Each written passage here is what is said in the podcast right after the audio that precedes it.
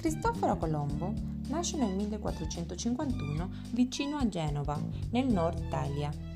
A 14 anni diventa marinaio e viaggia in numerosi paesi. Per Cristoforo Colombo la terra è rotonda e verso la fine del 400 vuole viaggiare verso l'India e vuole farlo con un viaggio verso ovest.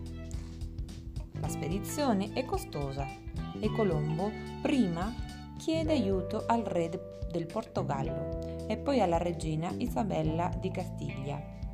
Nel 1492, dopo mesi di navigazione, scopre però un nuovo continente, l'America, che viene chiamata il Nuovo Mondo.